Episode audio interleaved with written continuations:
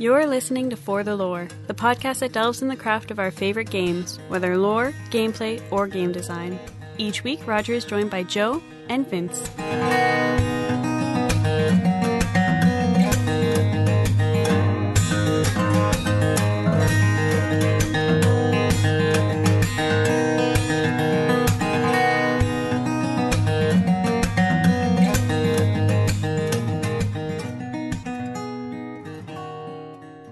One of the things that we love is when a game I P makes its way into other media, be it film, T V, novels, or comic books. On our Comic Book Informer podcast, Vince and I have discussed various Dragon Age miniseries, even interviewed the lead writer for Dragon Age, David Gaider. However, Gaider has been distancing himself from Dragon Age, having said that he is now going to be working on a new I P for BioWare. Luckily, comic book writer Greg Rucka has stepped into those big shoes left behind by Gaider, and he's prepped to give us a wonderful series, by the sound of it, called Dragon Age Mage Killer. I don't know if you were as excited about this as I was when it was announced, but like I really, having especially after I'd read the details of what the story is going to be, I'm like really excited to read this comic book. I don't know if I'm more excited for the comic or the fact that Rucka is writing it. It's just yeah. such a a perfect combination. It's like Dan Slott writing Spider-Man. Some yeah. people were just born to write some comics, and Rucka was born to write BioWare comics. Well, you were saying too, which we'd read, like he has such a, a huge opinion of BioWare and their games. He knows them, and you know when you are reading someone's accounts of something, whether or not you know they're just posing or listen, this person has invested hundreds of hours in Dragon Age characters, and that's the the, the impression you get when you you listen to him. Yeah, he he has unending love for the games. He's played through Mass Effect more times than either of us have, and he it's just something that really appeals to him. He likes that storytelling, and having a writer, a very good writer, by the way, who has that much of an understanding, not just of the characters and of the world, but how a story set in that world should feel. That's very exciting for the quality of the content we can expect going forward. What I like, too, is that, it, again, going back to the fact that they chose Rucka, we've seen how, like, you know, a, a lot of people, you'll tell them, oh, it's going to be a comic book, and they... if they aren't invested in comic books, if they don't read a lot of different styles and not just the costume tights, they might not be able to appreciate how much depth you can have in a comic to propel a story forward. And the fact that it's visual should not take away from the impact that the story has. And Rucka has been able to demonstrate that with regular non-powered people just as well as with superpowered people, like his the the stuff that he did with um I want to say Planet Hulk. It was Planet Hulk he wrote. No. Now, who wrote Planet Hulk? Who what am I Planet thinking? Hulk was uh, Greg Pak. No, I'm thinking yeah, yeah, obviously still good. Uh, I'm thinking about the um He did the, uh, the, Punisher that, yeah, for Marvel. He, he did um the, Gotham Central. That's the one I was thinking of. Yeah. Gotham, Gotham Central, where you're getting that Um, again, non-powered people, but with a spectacular story that is just as gripping. We talked about that series on the Comic Book Informed podcast a while back. I'd suggest you go and listen to it if you're curious about what Rucka can do. Now, about the actual series that he's working on, it's going to be published by Dark Horse Comics. And, like, again, he is... I did they even announce how long...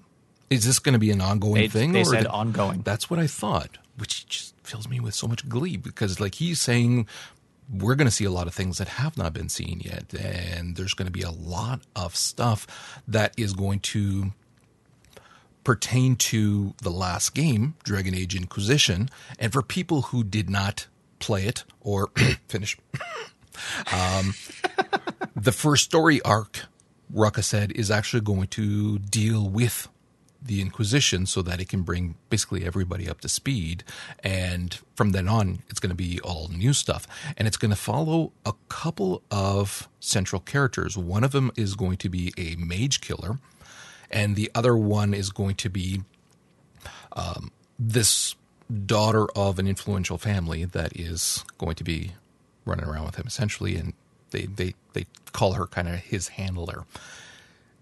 If you've never played a Dragon Age game or read the books or anything like that, you're not familiar with the incredible amount of tension between the mages and, well, basically everybody else. There's a lot of, that's something that, sorry, you going to say something? No, I was just laughing. Uh, Rucka brings that up. There was a great quote from him on um, in the Polygon interview where he was saying that tension that really should exist in any fantasy world where magic exists, which is, and he screams out, magic exists, and it's grossly, grossly slants the playing field. And it's true. It's not something that, you know, you, you see that often. They try to balance it out or whatever, when in fact, it's really not. This person can shoot fireballs out of their ass if they want to. There's not much you can do to stop that. So this here is interesting because it's going to show us something a little bit different as well. Like this mage killer was essentially a slave before and then escapes. You don't really find out initially how, but there's still... there's still going to be the tension between the factions, essentially, kind of, you know, the, the again, mages versus everybody else, or magic wielders versus everybody else. But then there's going to be a lot of, it sounds like, you know, a lot of intrigue, because it's not just a, you know, regular old dude that's going to go and blast through everything. There's going to be a lot more subtlety in how he hunts various mages and things like that. I don't know. Everything that I read really has me very curious about not just the stories moving forward, but also the characters already. And all we've done is read a few things about them. Yeah, and it's instantly something you want to know more yeah. about. I mean, just plain and simple fact, the fact that it starts off set in Tevinter, yeah. which is something we haven't experienced yet in the Dragon Age franchise. That's a whole, you know, whole new world, basically. And getting to experience more of that culture firsthand through somebody who was a slave there. It was, I, there's nothing about this that I don't immediately want to grab my hands and consume immediately. Yeah. I'm glad he didn't go the Templar route, because mm-hmm. we've seen that. And for, again, people who don't, uh, aren't familiar with the I P, uh, Templars are essentially for them like, you know, like a paladin class kind of thing. And they keep the mages in line, and there's been a lot of battling between them and all kinds of stuff like that. But your your Templar class kind of comes off more as, again, that kind of tanky kind of thing that just goes in and has that the holy power and just hits with a big hammer. That's why I really like the idea of this mage killer hunter that sounds more like an assassin for hire than uh, a Templar. So it also, instead of having those... those tropes that we've seen in the comics where it's the Templar trying to either live within the rules of that, the religion or things like that, it's not going to deal with the religion. It's going to be strictly this dude who's off in mages and taking jobs. Really sounds exciting. Mm-hmm. So they said also we're going to see the rise of the Tevinter cult that is in the Inquisition as well, who worship the, the villain. And so... again, there's a lot of stuff that is being mentioned. And again, we don't know too, too much about it yet, but what is being mentioned is showing that Rucka's prepared. Like, it sounds like he has a fairly, you know, good grasp of the universe and also his story arcs and where he's going to take them. So You're yeah. telling me he didn't basically have a fan fiction outline ready to go yeah, before really? they called him? That would have been awesome. So, and, and he's making sure to take his role-playing roots into the writing as well. So um, how it's going to affect the players and, or not the players, but the, the characters and things like that. So anyways, very, very cool. Cannot wait to, to read this. And uh, I'm sure we'll be discussing it, whether here or on the Comic Book and Forum podcast. I cannot wait to read it. Mm-hmm. Now, in keeping with media... Just, sorry, before you move on real quick, because we talk about it a lot on Comic Book Informer, but we never mention it here. There are a number of really good comic book based, or I mean, video game based comics that we yeah. talk about a lot. Yeah. We said the Dragon Age comics good. A lot of the Mass Effect comics were good. Assassin's Creed. Uh, we talked about the Uncharted comic not that long ago. Tomb Raider. And the Borderlands comic is freaking fantastic. Yeah. So, oh, yeah. like you said, a lot of people were kind of scoffing at the fact that they were turning Dragon Age into a comic, where honestly, video game comics have a really good batting average in my point of view. Well, not just that, but it again, it it it works with game I Ps because, again, the game is a visual medium as well, where you're seeing it, so they can continue with that in the comic books. Uh, one of a novel's strength is forcing the user to use their, their the reader, I should say, to use their imagination to fill in those blanks. Well, you don't need to do that with a game I P kind of thing. It's just, it's a good fit. Same as the, the Warcraft ones we talked about too, like a mm-hmm. long time ago. Christ, those were good. Not all of them, but some of them were spectacular. Yes. So, okay. So now. Now you may move on. I had such a good freaking segue that I was rolling into, and you blew it for me. You Fix bastards. It in post. In keeping with our media crossovers, um, Heroes Reborn is going to be having a couple of games. Now, before we get into the, the actual games, how excited are you for Heroes Reborn, period? Negatively excited. Really? So you never watched any of the actual Heroes? The original left such a bad taste in my mouth. I do not care. Right. The the the the, the first one, the, the first season was good. Not all of it. Mm-hmm. And it certainly had huge flaws. And then it was crap from that point on. Yeah, for sure. But the first season was still good. And it's still, that concept still works because obviously yeah. it's done in comic books all the time. And because some of the characters were so good and so memorable, it's, I am actually looking forward to this. So, and it probably will disappoint me, but I'm still excited for it. That's fine. The, the fact that they're really tying these games in to the series is really exciting to me, actually. I'm, I'm looking forward to playing them. One of them is going to be a mobile game, and that one's going to be called Heroes Reborn Enigma, and the other one's going to be for consoles and P Cs and Mac, and it's going to be Heroes Reborn Gemini. They're, both of them are going to have uh, female protagonists. One, they're both sisters, and the older one is Cassandra. She's twenty, and she's going to be in the console version, whereas Delilah is going to be in the... She's fourteen, and she's going to be in the mobile version. The mobile version is uh, a first-person action puzzle kind of game, and you follow uh, Delilah, who's escaping from a secret government facility called the Quarry, whereas on the console one, you follow Cassandra, and it's more kind of a self-discovery themed game kind of thing. And she's got localized time travel powers and telekinesis that kind of made me think of Life is Strange, mm-hmm. wherein you're trying to come up with original ways of solving puzzles using time displacement kind of thing. So we're kind of digging that right now in Life is Strange, which leads me to believe that maybe we will with with this as well. So, and uh, everything that's happening in, in the games is going to be taking place before the series starts, but it will also be referenced in the series a little bit as well. And they've got the actual people who are in charge of the, like the, the series creator is working on the stories for both of these games with them. And it's being developed by Phosphor, who actually have done some really good games, including Horn, which was really, really quite good.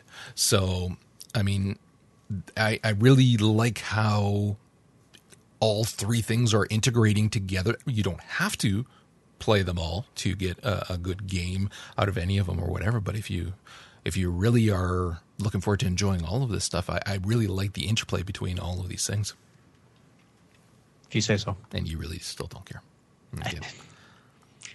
I, I, I am absolutely waiting and seeing. As a matter of fact, once the first season is over and everybody goes, that was pretty good, I'm still not going to watch it. It's crazy. All right, then. Okay, so from those heroes to comic book heroes, um, we got the Batgirl D L C announcement. That's going to be coming out on Tuesday of next week, and that's uh, Batgirl, A Matter of Family. This looks freaking awesome. It's being developed by the Warner Brothers Games Montreal group, who worked on the Arkham Origins game. It's not being developed actually by uh, Rocksteady, and it's only coming out for consoles right now because the P C is still a clusterfuck. So who knows when the hell that's going to be coming out? But like, you're this is the first time you're going to be able to play as Batgirl, and then you're going to be able to do there's new locations and missions and side quests, and you get hijacking feature that you can mess around with. You can co-op with Robin. the trailer was awesome. Joker and Harley are freaking creepy as all hell in, in this. And this takes place before Arkham Asylum.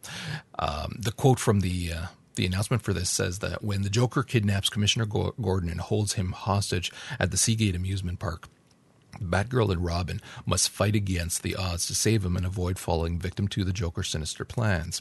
Trying by uh, blah, blah, blah. Who cares about the rest? But, uh, and then they, they use the thing of Joker saying, if Batman shows up, then I, I just kill Gordon kind of thing. So that's how they force it to just be those two. Still, looks freaking cool as hell. A lot of fun. I love the idea of playing as Batgirl because, like, one of the things that I loved about Arkham City was actually playing as Selina Kyle because it had such a different feel to it. Yeah. Like it, it just felt so much lighter and it was just so cool. And I'm anticipating it's kind of going to be that play style for this. I like how it's at least conceptually like a twist on the Killing Joke formula. Yeah. As well. But I, I'm actually think it's a really cool addition that they are adding in like the hacking elements because of course that's such a huge part of Barbara's exactly. character. Yeah. And that's a really brilliant addition to the game that is going to make her unique apart from any of the other cast members. Like, that's something that only Barbara can do. Like, yeah, okay, Batman has a little, you know, doohickey he can pretend to hack with, but no, she actually knows what she's doing. So yeah. uh, getting the gameplay elements to actually match the characters is a really smart move. Yeah. And one of the things that I like is, again, the, going back on that, the, the Kill and Joke thing is, well, we don't know if in fact that is what's going to happen, but I would lay down money that it probably is.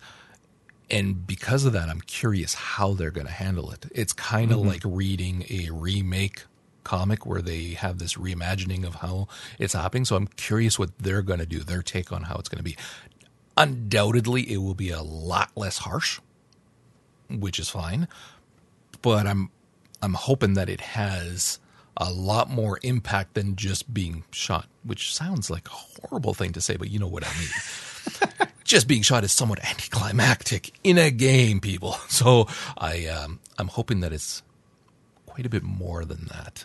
So I, I will be playing this soon as I can. I uh, can't wait to play this.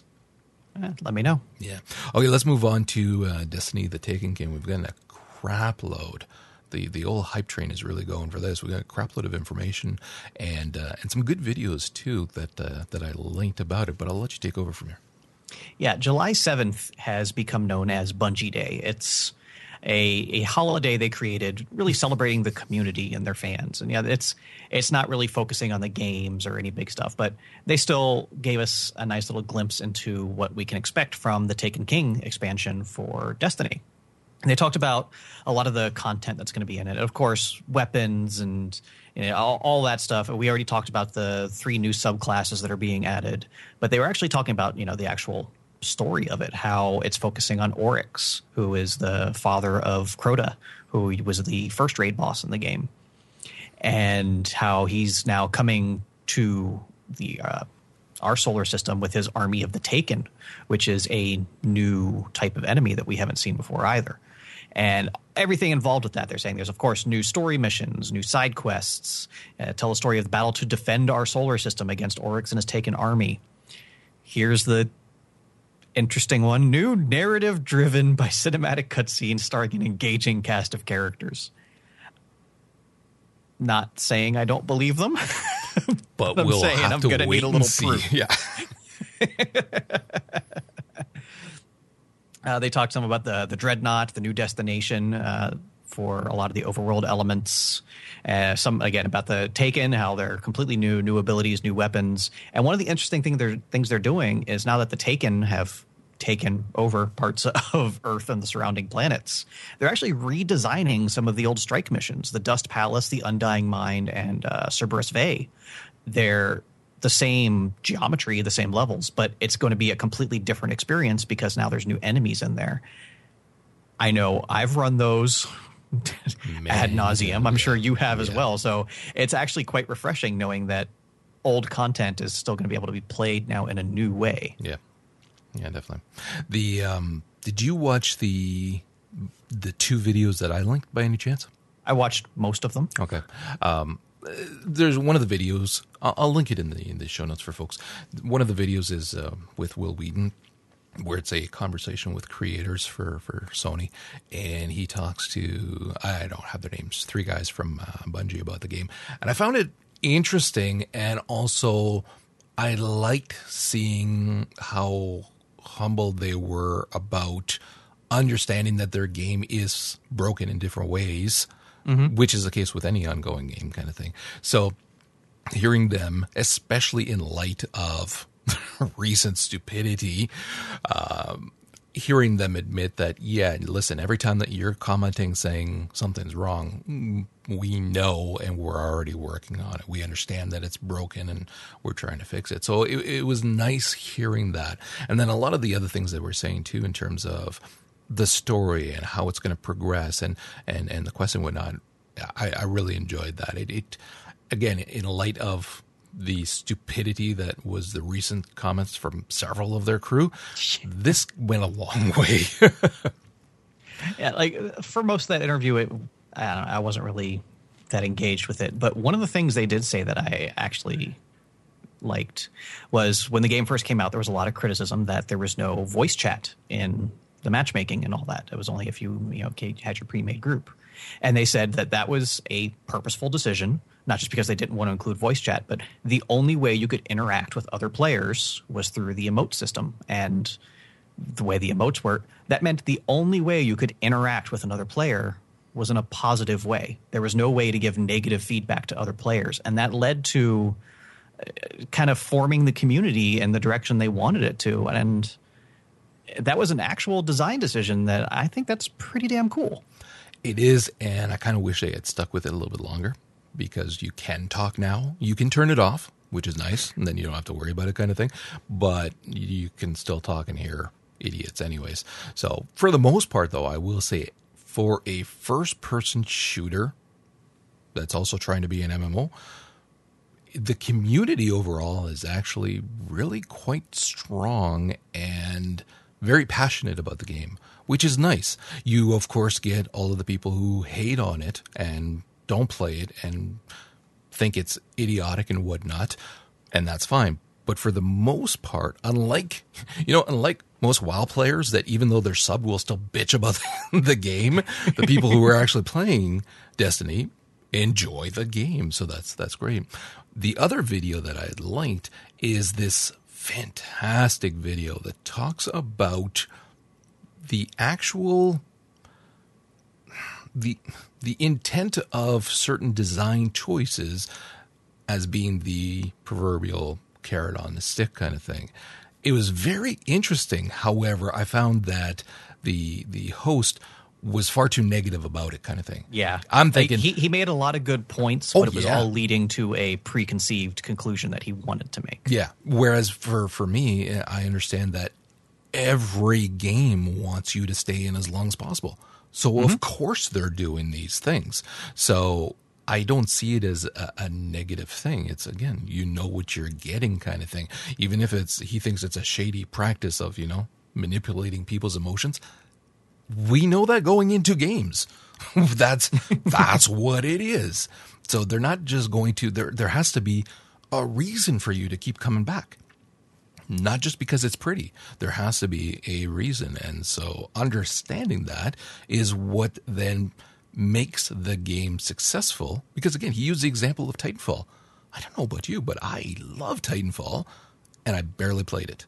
Mm-hmm. Because you play it for a while, and then it's like, well, okay, well. You've I've, played the entire game. I've done it. There's really not much point going on. So the game then, the I P, is not doing nearly as good as what it could otherwise. So you have to respect someone like Bungie, who is instead doing those things to keep it alive and keep it going for those who like it. So, so anyway, it's, it's it's such, you'd think it's such a simple formula, but how not. How many developers get it right? You got Bungie, you got Blizzard, not to an extent, yeah. Gearbox with Borderlands, but not quite as fulfilling. Yeah, even Borderlands doesn't. Uh... But like, I've Doesn't been like getting back into Diablo three lately, and all the points he makes about Destiny are exactly right there in Diablo three yeah. as well. That yeah. it you never want to stop. Yeah, Hmm. And that's just, that's good design. It is. It is. It's still a good video. And the points that mm-hmm. are made are still valid. They're still valid. And you, you're sitting there going, yeah, you're right. But I disagree as to what that means for the game and the developers. So, but it's still definitely worth watching. Again, I will yeah. make sure to link it in the show notes. The other thing that I thought was interesting, and this was something that I don't, I can't remember if it was in that video. I think it was actually in that video where he talked about the comparison, again, going back to WoW, with the expansion for Burning Crusades. And this I will not only agree with, but this is something that Bungie needs to work on. That season pass was shit. We agree to that. Yeah. That was complete and utter ripoff shit. And that's that. And now the pricing structure for this expansion coming up is the same as what we've seen with expansion for, like, M M Os. So we're not even going to discuss the fact that freaking Star Wars S W TOR is free. All you got to do is sub to it. But um, and I and I know there's going to be some people who will say, yeah, but there's a subscription pass to some of those other things, whereas Destiny doesn't. That's all well and good. But if you look at the differences in terms of what you're getting for that forty dollars, look back to Burning Crusade, and you got two mm-hmm. new races. You got the expansion of classes, existing classes with the Shaman and the Paladins, the increased level caps. You had the new planet, Outlands, new quests, dungeons, raids, zones, creatures, cities, new PvP battlegrounds, the uh, the brand new arenas at that time. Like, there was a ton of content for the same amount of money. And we know there's nowhere near this much content in The Taken King. So as much as I really am looking forward to playing The Taken King, and I, I will definitely buy it, but I'm not buying the expanded pack just for a few fucking emotes. I could give a rat's ass about that. But it is priced too high, in my opinion. And it's not forcing them to put out more quality content at a lower price. Instead, it's going to be something like this for a higher price, hoping to make the same amount of money. Mm-hmm. It's definitely, I, I want to play it. I will play it, but I'll wait for it to go on sale. Yeah. yeah. Okay, let's move on. You found this Red Ash thing, which is freaking mm-hmm. cool, actually. Go ahead. It's cool, but I, I also have some concerns. But we'll, I we'll do, come, but it sounds we'll come cool. Come on. It sounds like an yeah. interesting, if, it, so, if done well. So now with uh, Mighty Number Nine basically all buttoned up and ready to be, be shipped, uh, Keiji Inafune is moving on to his next Kickstarter game project along with uh, Con- Concept Studios, and it's called Red Ash. And Red Ash is interesting because it's seen as a combination. The, the game is very heavily inspired by anime, so they're partnering with Studio Four Degrees Celsius to make an anime based on the world of Red Ash, which is really cool. And we've seen this attempted before. The thing I don't quite get for this is they're saying that the game and the anime are basically existing in parallel universes. And I can't understand why you would do that. If you're designing this from the ground up, why can't they be in continuity with each other? I don't know. It, okay. it, it makes it easier, obviously. If you put them separate, then you can do whatever the hell you want right. with one without it affecting the other. You're losing out in that mesh that we like, that we just talked about, that synergy. But it is also a lot safer for you. Yeah, and, and like you know, I could see if the anime came out a year after the game, oh, based on the popular game. But it it it's just kind of missing a, a hook that I feel it needs. As for the game itself, it's uh, seen as a third-person action-adventure R P G uh, where the world that they exist in is your typical post-apocalyptic robots have taken over, humanity is on the brink of extinction type world, where the technology is built around these people known as Delvers, who basically go into ancient human ruins as well as, you know, robotic strongholds and come back with, you know, fun little bits of treasure that they can then use to advance humanity. And we start off with the town of Great Slope, which is under threat of a collision from the Mo- mobile citadel Calcannon. And the town comes up with a defensive strategy. You know, the town's going to be safe. They're going to blow the citadel out of the sky as soon as it gets within range. But she has some of these Delvers who go, man, I wonder what kind of treasure's inside that thing. That's a cool concept. I like that. Our city's at uh, at threat to be destroyed. Uh, don't worry. We solved the threat to the city before the game even started. And now you have this completely different story being told of these treasure hunters who are now under a very strict time limit to get in, get their stuff, and get out, while also discovering all these mysteries and whatnot that are going on in there. As a concept, I really like it. I do too. I do too. I like... We've talked about this often, uh, again, on not to keep dropping our, our podcast names, but, you know, like in, we talked about it in Popcorn Ronin. We've talked about it in, in Comic Book Informer, how, like, we like the anime, we like the anime style and stuff like that, too. And something like this, if they can pull it off, again, they, they want to make an M M O, an anime that's an M M O, or um, an M M O that's an anime, that you feel like you're living in that anime world. Again, if it can be done well without falling on the terrible anime tropes that can exist, then I really, really want to play this game. Mm-hmm. And you can even see, like, the art style. It's very reminiscent of uh, his previous work with the Meg- Mega Man Legends franchise, which a lot of people hated because it was like, oh, they're taking Mega Man and turning it into an anime. Well, yeah, but that's what we have here, because the main character, uh, he's basically Mega Man, Beck. You know, he can swap out his left arm for guns and tools and all kinds of stuff. Uh, he also has his companion, an older uh, man named Tiger, and the engineer Call, which is where they're saying the uh, R P G elements come from. You go, you get the treasure, you come back with loot, and Call can upgrade Beck's abilities. So it has that nice gameplay cycle going to it that, you know, really is going to help. The things that have me hesitant here are that the game Kickstarter is advertised as the prologue chapter to this story, and that at their initial goal, they're going to be able to accomplish about half of what they want to. That's that's not a goal. You say, okay, here's our goal. If we meet our goal, we'll be able to make half of our game. Well, no, just set your goal higher and be able to make your whole game. It, it's just kind of a, a troubling financial setup that they've got surrounding this, especially when also, if you want console ports, that's a stretch goal. Like, I, I don't know. There's there's a lot about the actual Kickstarter side of this that I'm not particularly crazy about. We've seen that in a few other Kickstarters too, where, you know, it can be that Kickstarter page that decides whether or not you your game gets done. And this one actually is... I would have thought that I'd be doing better by now. Well, a lot of that is a lot of the people who backed Mighty Number Nine are not happy with what they've seen out of the game. Right. So they're very hesitant about backing another Inafune project this soon. That's too bad. That's too bad. Okay. And then you also have the anime side of it, which the anime is a completely separate Kickstarter uh, where uh, what was their initial goal on this? Their initial goal of one hundred fifty thousand dollars will get you a five-minute mini-episode. I don't know what the production costs are for animation in Japan. Wow. Five minutes is...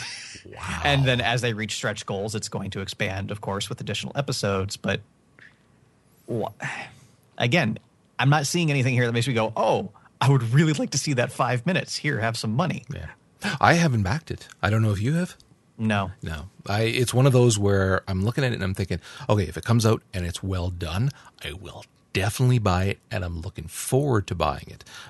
But I'm not gonna I'm not gonna back it right mm-hmm. now. I, I will buy it, but I will not invest in it. Yeah. Yeah. And that's a, as we said before, that's a very important distinction to make. It is, because the more people who have that opinion can decide whether or not the game is even gonna be made, because if there's not enough people actually giving them money, forget it. It won't get done unless mm-hmm. they find other other means. All right, let's move on to Allison Road. I'm going to let you take this. This is, uh, I'll, I'll, I'll tell you what happened when, when I watched it. Okay. Allison Road is a very interesting uh, game coming out from a group called Lilith Limited. And Lilith Limited is basically just a group of fans who got together and went, man, that P T thing was really awesome. Too bad we're never going to get to see the finished game. And then decided just to make their own. So this is very much reminiscent of uh, P T. A lot of the same kind of style uh, and feel of it with, you know, even the way the house is laid out. But very well executed, very creepy. The lighting effects oh, and how yeah. they use a lot of that for increasing the horror and the gameplay. Very well done for, again, essentially a group of fans. Like, I don't know if any of them have actual game making experience. We don't really know any of the people who are behind this from what I could find. But it's cool to see such a passion project going, man, because we, we were all disappointed because we all played P T. We all loved P T. And now we we all have, you know, this emptiness because we're not going to get to see more of it. So I really appreciate that somebody is taking that ball and are running with it and doing their own thing, because I really hope this does well, because I, I, I want to see what they can do with that concept. Yeah, we we don't really like the there's no story at this point kind of thing. It's it's it's just atmosphere and setting. It's not really story yet. That's what you're going to try to figure mm-hmm. out. And it falls on the trope of, oh, you've got amnesia, now figure out what's going on. Eh, whatever.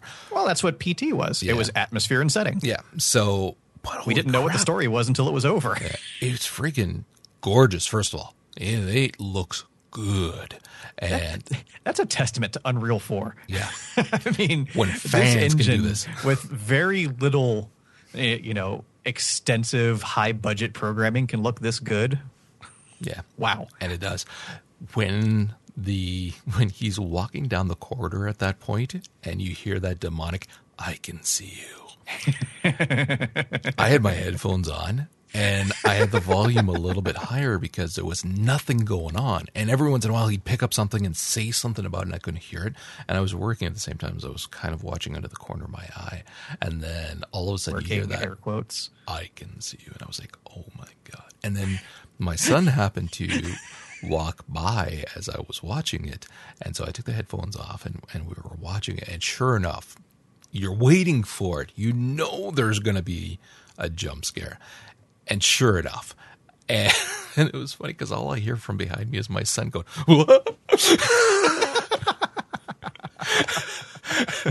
It was priceless. And it was that moment where we both jump back and then you laugh hysterically. And it's like, this is what these type of games bring, that people don't realize that. They think, oh, it's just a schlocky horror. Yeah, but schlocky horror played with somebody else in some form of co-op, or even if it's just kind of together on the couch and, and laughing, you laugh so much and have so much fun. There's so much tension. So, yeah, this looks freaking awesome. Yeah, it, it's a bunch of guys who get horror. Yeah. And that that was kind of the most disappointing thing about P T and Silent Hills being canceled, was those might have been the last guys in the game industry that know how to do horror. All right, let's move on to uh, No Man's Sky. We got yet another interview video. This one was quite long. It was eighteen minutes long. And again, with one of the devs, with the folks over at, was that I G N or Polygon? I can't remember. I G N. Now. I G N. And uh And we didn't get a ton of information because they're still being very coy about it, which which kind of worries me as well. Because as much as everything that we're seeing is like super cool, if we're not going to find out more in terms of if there's any kind of, whether it's a some form of questing or something, like we're still not getting tons of information. That's obviously that's on the, purpose. That's the interesting thing about all the press that No Man's Sky has gotten, you know, over the past couple of years. Hello Games has said everything they intend to say yeah. about this game. People still keep asking them questions they know they're not going to get answers to. Yeah. So we did get more about the economy and how it's going to work and stuff like that. And, and displayed again the the gravity or sorry, the, the gathering and the, the planet sentries and whatnot. We did get to see a little bit more about like the, the weapons and ships and the upgrades and how that's going to work. And the fact that they have their own periodic table kind of thing so that you can craft your own things, and you can you got to consider how you're storing it in your ship. You got to make sure that you are kind of syncing up to get credit for all that as well before you die. If in fact you are going to die, if you plan on shooting everything on a planet, like I'm quite certain you will. Um, but what would give you that idea? Really seriously, you want to go there? I have never killed an innocent creature. Yeah, right. Morden was innocent.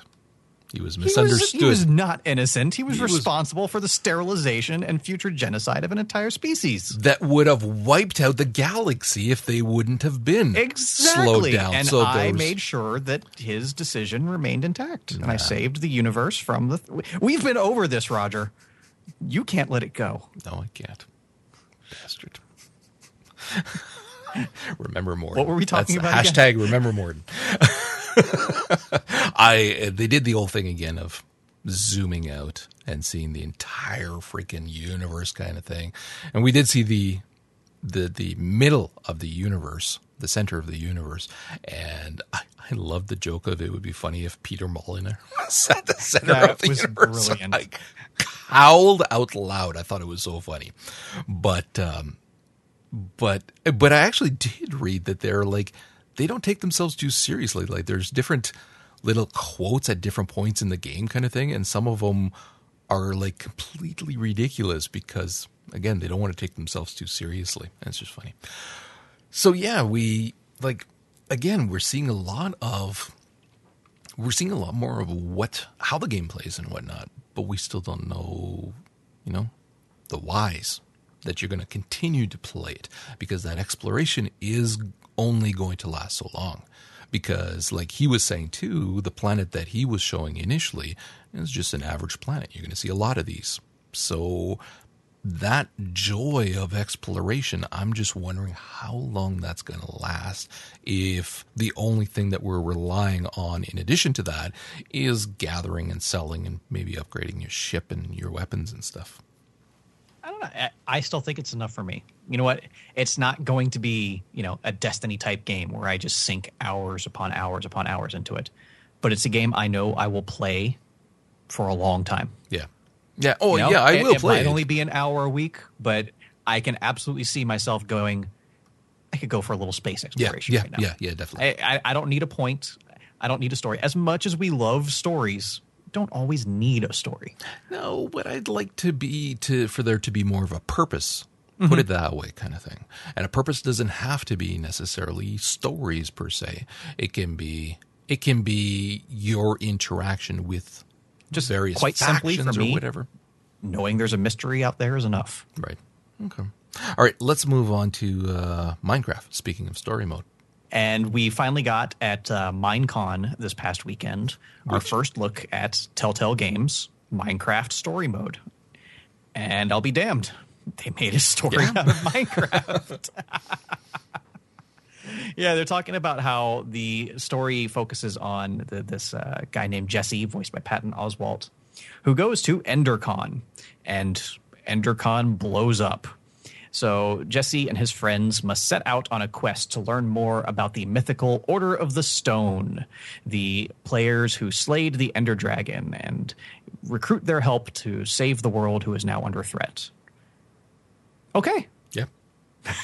That's enough for me. Yeah.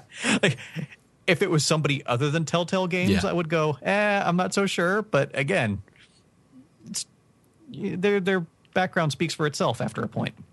Yeah. Yeah, I agree. I agree. And it, like, it replicates the Minecraft art style without using the same graphics engine, obviously. Like, I really liked the way it looked. It looked fun. It looked like a Telltale game you can play with your kids, which is a first. You could play I, I, I like a lot of Borderlands with your kids. It's just a little bit of mayhem, yeah, body dismemberment. Yeah. It'll toughen the kids up for school.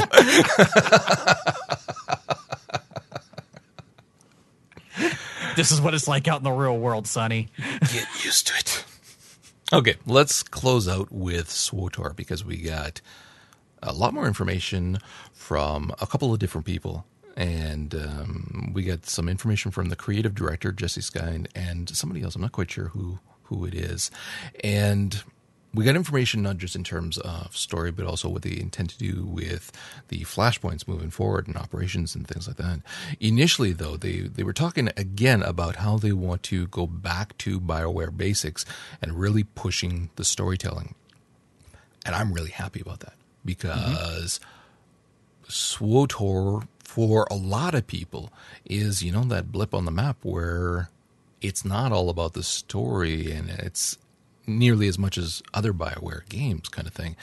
And And that's too bad, because I think that's wrong. I think that the stories are there. You just have to go looking for them more, mm-hmm. due to, again, that M M O setting makes it different. But but we can appreciate that, yeah, the storytelling, it, it still did kind of suffer and take a backseat to gameplay at points, because BioWare was, again, trying to make an M M O the same way as everybody else makes an M M O. And we could tell that from everything from the freaking U I to the the classes, which were for the longest time almost carbon copies of mm-hmm. WoW classes and things like that. So they were trying too hard at that. So so them saying over and over again now how this is going to be a lot more of that return to storytelling really has me excited. I mean, when you get in this Jesse character talking about, you know, rewatching The Empire Strikes Back in order to get all of the emotional punch, the twists and the betrayals they were saying and such and all that,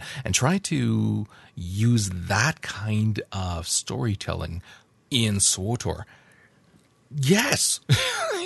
Yes. Thank you very much. So yeah, the more I read about this, and especially the stuff with the companions, I don't know if you were as invested with your companions as I was. Did you I, do I all the missions and stuff? I think I gave half a crap about any of my companions. Yeah. It, it was interesting. Don't get me wrong. Just as a character, I didn't care about them. That's too bad. I, I love all my companions. They were tools and nothing more. Yeah. See, again, you're a bastard. My companions liked me. Well, most of them. And, uh, and I, that's one of the things that I miss the most about SWTOR when I'm not playing it, is that I'm not trying to incrementally get a little bit more of the story for each of these different companions that are going in there. And I like what they're saying, again, going forward with the companions, how important they know the companions are and what they're going to do with them. So you're going to get a lot more kind of story elements with the companions. If you're not careful, they keep saying, again, your choices are going to matter now. Your companions are going to ditch your ass. That's awesome. That's kind of cool. And then your companions are actually going to be in these stories as well. And then the choices that you made along the way, influencing how they see you, will then have an impact in how the story progresses with them as N P Cs versus companions. And that's definitely an evolution of what you were saying about how they're making it about the story first and the M M O aspect second, because yeah. that was one thing that was really missing from the Old Republic, was really that weight of your decisions amongst your companions, that they couldn't have a companion leave because it kind of screwed you for gameplay if they did. And, you know, you can get away with that in a single player game, but in an M M O where if your character is kind of stuck, you're you're not having a good time. So them bringing that weight of your decisions, that permanence back into the BioWare side and going, well, you might be screwed for the M M O. I'm okay with that. I, I am. I I am. Like, what? As soon as, it was funny, as soon as I read that, I'm thinking, I'm rattling in my brain through all of my alts and all of their companions and thinking, okay, who really didn't like me? Because I'm going to have to fix that as soon as I start playing again, because I don't want anybody disappearing on me. They better all stay my ship. If that means that I'm a hypocritical bastard and I say one thing to one and another to something else, one of the other companions, so be it. I don't want any of them going. You get your place on the ship. You stay at your goddamn station. Like, I remember when I was on my Inquisitor, I was the uh, the tank build. So I was always using the, the healer guy. Yeah. For, as my companion, and he hated me. Well, that's not quite fair. I hated him. I talked down to him at every opportunity, and I didn't second guess it at all because I knew he was always going to be there. And and and as much as the consequences mattering um, is a good thing because of that, in a way, it's actually not as well, simply because it will mean that there will be a lot of different gameplay choices that will not get made, that we won't get to see the reactions and things like that for fear of losing them. And in, in much the same way as you, I do have a couple of companions on characters that it was fun to antagonize them. Because mm-hmm. sometimes those negative things, especially as it gets worse and worse sometimes, it's just funny and it's fun and it's and it's true to life. You're not always going to get along with everybody else, especially in cramped quarters like that where you're traveling the galaxy. So it made sense. So I'm going to miss that because I'm not likely to now piss somebody off, even if they're a jackass. That's why I was always better at Mass Effect than you. You have no conviction. I just want everybody to be my friends. And if you believe that, I have some property to sell you. If you believe that, clearly you've never talked to him. There's, uh, there was also some talk about the flashpoints and operations going forward. And this was, while not as interesting, just as freaking cool, just because they're really making some intelligent choices with the flashpoints and operations, which are essentially their dungeons and their raids, wherein they're going to be putting in solo mode. Because again, yes, uh, SWTOR is an M M O, but it plays very much as a single player game for mm-hmm. a lot of people, and it can do both. So this now, seeing how they're really, really slanting towards solo play. They've even said that a lot of the story quest line will have to be solo when you go into it versus what they allowed before with multiple players, because it's going to be very much tailored to you and how you're playing. So here now, introducing the solo mode for flashpoints is going to make sure that everybody can do them, which is fantastic. Even if you are have out-leveled it, you can still do it, and it's going to just drop you to the appropriate level, but reward you with the appropriate level that you actually are as well. They're doing the same thing with the operations, where they're going to bolster people so that they can do them, because you can do them. They're going to have tactical flashpoints too and stuff like that in the operations, and you're going to be able to do them for much longer because of whether it's the bol- bolstering to bring you up or dropping you down, not just your, your stats, but also like your gear and everything. And then rewarding you though with gear that is appropriate to your actual level. That's going to make people really spend a lot more time in them when they just feel like doing something other than the normal stories. And some of those flashpoints are justifiably really cool and have great story elements. So that's this is very intelligent gameplay decisions from them, and I'm I'm really looking forward to it. How did it take them this long to yeah. get it? Like, this game has been completely off my radar for God, what, two years? And then they come out with like, oh, it's a completely different game, and I'm like, okay. That's the game I wanted to play two years ago. That's so, it. like, I, I, I'm, I've been really ambivalent towards Star Wars. Even as, as you've been saying, like, you've been getting back into it, you've been liking it. Oh, the expansion looks really good.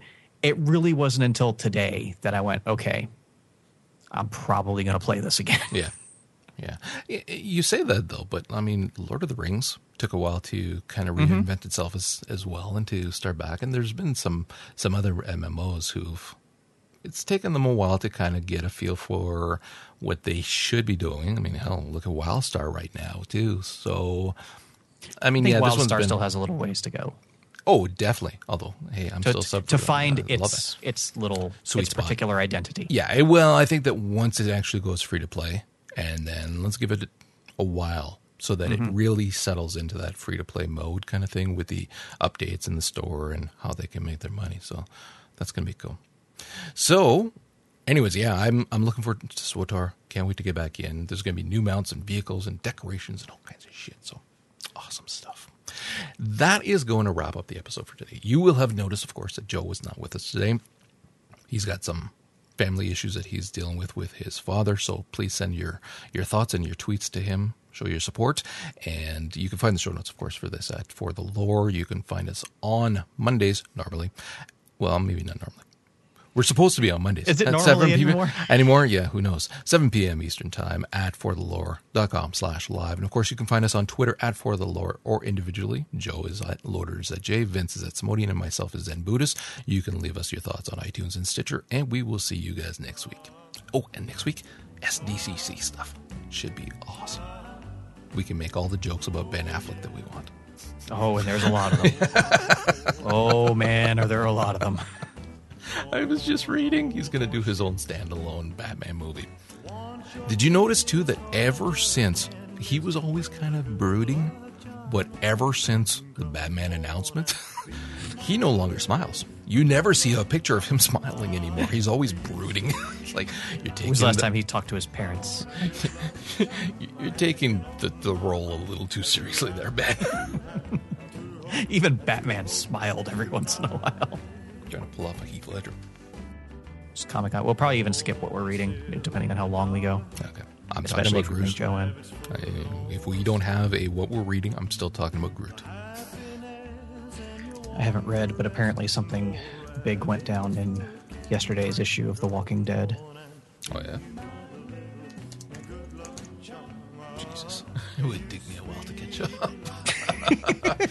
They're at, what, forty-something now? one forty-four, I think. They're closing in on the... Uh, I know, I stopped not long after one hundred. It, same here. I didn't last that much longer than you.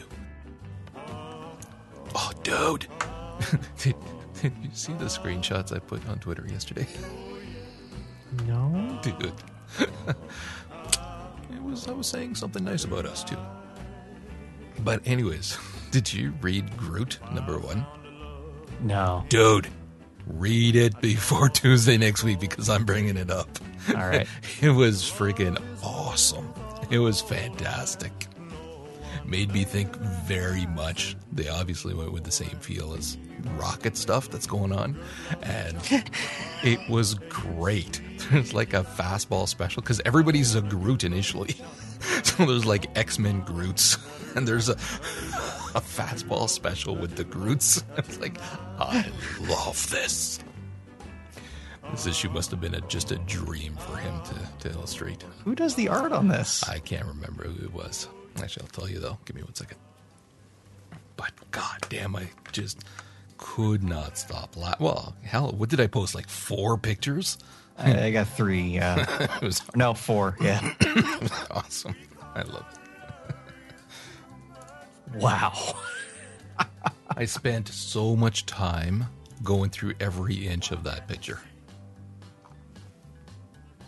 How is it that Groot Cyclops doesn't look any different from regular Cyclops? Uh, this one's cooler, at least. What? Mulcaray, you replied to my thing saying, if this was an actual comic, I'd read it. That's what, what do you think this is? This is an actual comic. And you should read it. It's just some artwork I do in my spare time. Yeah, really. I love Wolverine in that picture. Oh, man.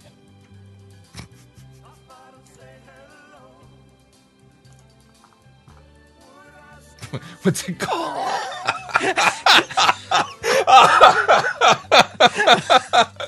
Oh. Uh. The Uncanny X-Men, obviously. Oh, God. What's it called? I'll give you three guesses, and the first two don't count, buddy. You know, I'm not sure what the uh, the cross-section of our listeners says about us. Oh, man, that was funny. Except you, Dan. You're all right.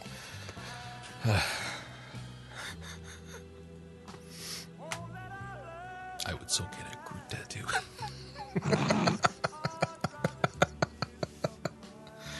uh, but I wouldn't tell the wife until after I was done.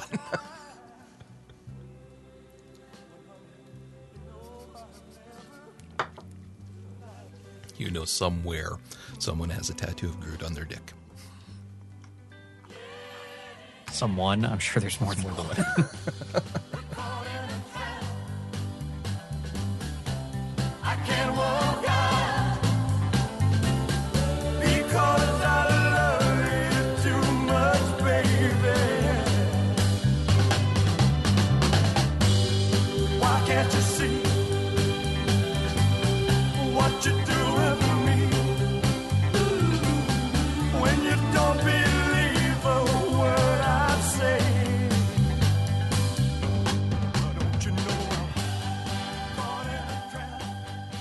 Thank you for listening to For the Lore. Each week, the show is broadcast live on Mondays at seven p.m. Eastern. Stop by forthelore.com slash live to join the conversation and have your thoughts discussed on the show. If you'd like to hear more from the guys, check out Comic Book Informer, a weekly podcast from Vince and Roger, as well as Popcorn Ronin, a bi-weekly movie, T V, and anime podcast. And lastly, thanks to Manelli Jamal for the show's theme music. We encourage everyone to check out his site, manelli jamal dot com, or find him on iTunes and help support this incredible musician by picking up his C Ds.